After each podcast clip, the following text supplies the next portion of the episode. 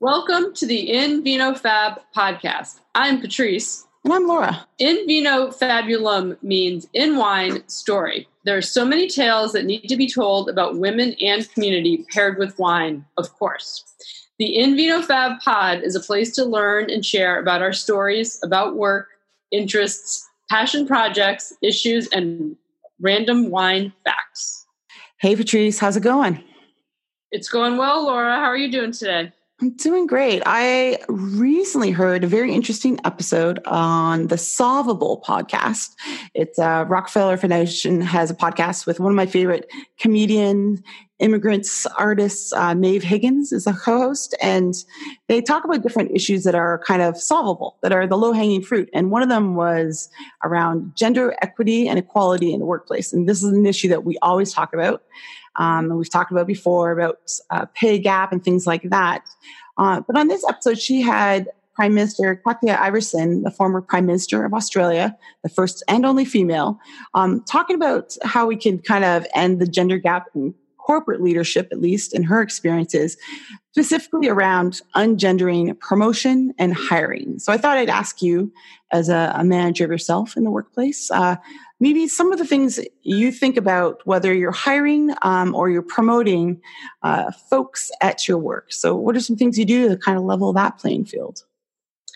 So, some of the things that we've talked about doing, you know, it starts with the job description and where you're posting it. You know, a, frequent story I hear is, you know, we want to hire diverse, you know, uh, and have a diverse team, but we don't get the applicants. So I've been spending a lot of time trying to reimagine the job descriptions to make them communicate, you know, an inclusive, welcoming environment, and then also thinking about, you know, where are we posting these these jobs to make sure that we're reaching, you know, and casting a wide net. And along with that, thinking about the qualifications, we all know that um, men tend to apply for jobs if they're only, you know, a certain percent qualified, while women tend to want to be 100% qualified. And I think every single one of us has seen those job descriptions that have, you know, two pages of qualifications. So trying to be very intentional about those qualifications and flexible right? For example, you know, it could be master's degree or equivalent experience. So those are some of the things that um, we've been working on just to, again to try and bring in a wider um, applicant pool. The other piece, which I was actually um, just talking with someone about recently, was the importance of the interview team and making sure that you have a diverse team so that when the applicants come in, you create an inclusive environment for them and community so that it feels like somewhere that they feel like they could belong. I think you brought up two great points. I think you have to think about who's making the selection and then how you're selecting. And you're right. We do have a laundry list of things we put on for like qualifications required versus preferred. And I think uh, being specific to those, and we obviously know uh, job descriptions are also fluid and they change and they may evolve with whoever comes in. Um, but you're also looking for kind of the aptitude one interesting idea that they brought up on that podcast that I really liked was, and this could apply to gender or any other kind of equity issue. So leveling the playing field for age, to um, maybe assumed experience or transition to from a different field is instead of doing like that typical CV resume application where you um, ask for people to list what they've done, which kind of puts in people into a funny position if they're transitioning or they're doing a career pivot.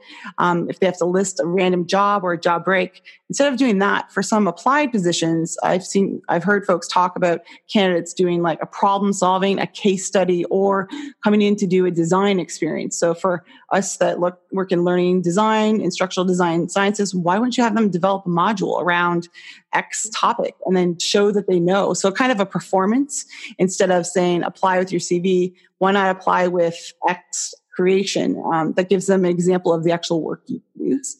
Um, the other idea about meeting talent, I thought that was to think about taking identifiers off any CV. So asking people to apply without a name, um, any sort of um, whatever it is along the spectrum of the pronouns they use.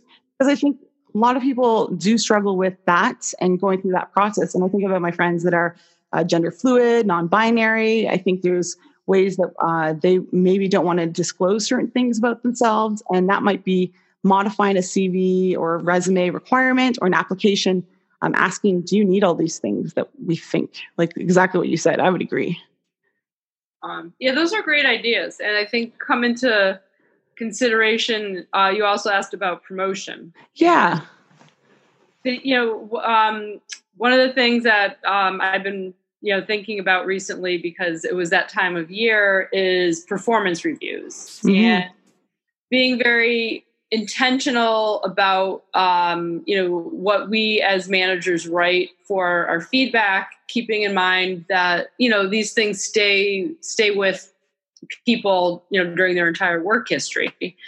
And um, that you know it's it's equally and if not more important when thinking about opportunities for growth and really thinking about the you know not just um, oh this person is a learning designer so they should take a course in learning design because that will you know benefit our team but how can i really help this person grow? You know what are skills that would help them across any position that they choose to go into and making sure they have opportunities to apply those skills. You know for example making sure that a new designer uh, has opportunities to work directly with faculty so they can practice you know navigating those types of communications. Making sure they have opportunities to learn the political landscape of where they are and be in meetings where upper leadership is so that and present in those situations. So i think you know it's it's important to and i was you know i was really I benefited a lot early in my career from people who supported me in that way and gave you know went out of their way to give me opportunities like that so that you know you can get to know people develop relationships then people know who you are and you're also you know you're also building those skills and being mentored and coached I like that. It's meant to be almost developmental. Like you're asking them, like, what's your plan for performance yourself the next year? Instead of saying, this is what I've seen, let's have a conversation on where do you want to grow? What have you done well. Like I think those have been the be- most beneficial. And you're right, is kind of being that guide on the side to direct them to, oh, maybe this opportunity might challenge you to think in a new way or learn a new skill or